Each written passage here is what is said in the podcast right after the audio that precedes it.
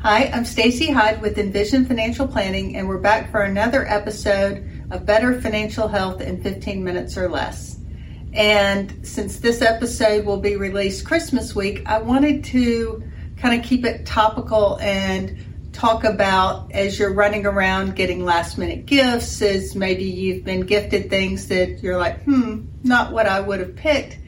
I want to encourage you to be thoughtful about how you get those last minute gifts.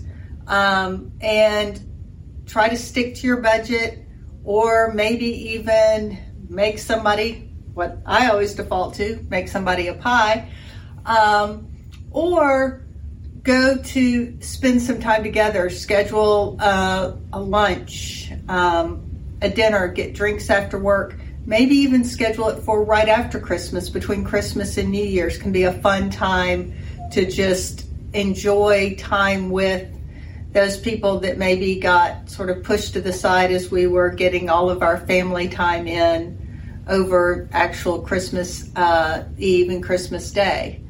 And also, if you do get something that maybe was not your favorite and you have an opportunity to return it, do swap it for something else you want.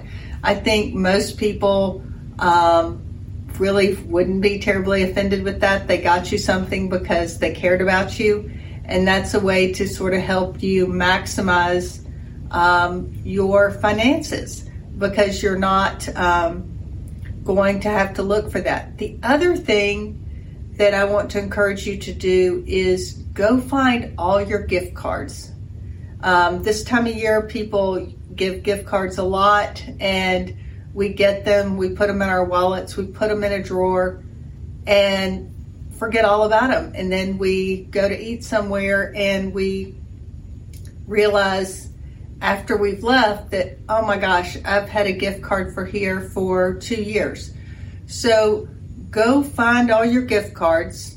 If you've got a teenager or even a preteen, give them the duty of calling the number on the back and get a permanent marker or a post it note and write on the front how much money's left on that card.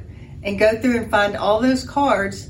And then that can be sort of how you spend your time or where you go out to eat in the new year. Instead of using that credit card, use the gift cards we're only going to go to places where we have a gift card. I actually talked to someone today and she had a soccer tournament out of town with one of her kids and she had gone through and found all her gift cards and her goal was not to spend any cash except for gas the whole weekend. They're going to go places where she has a gift card. And I think that's a good thing to do.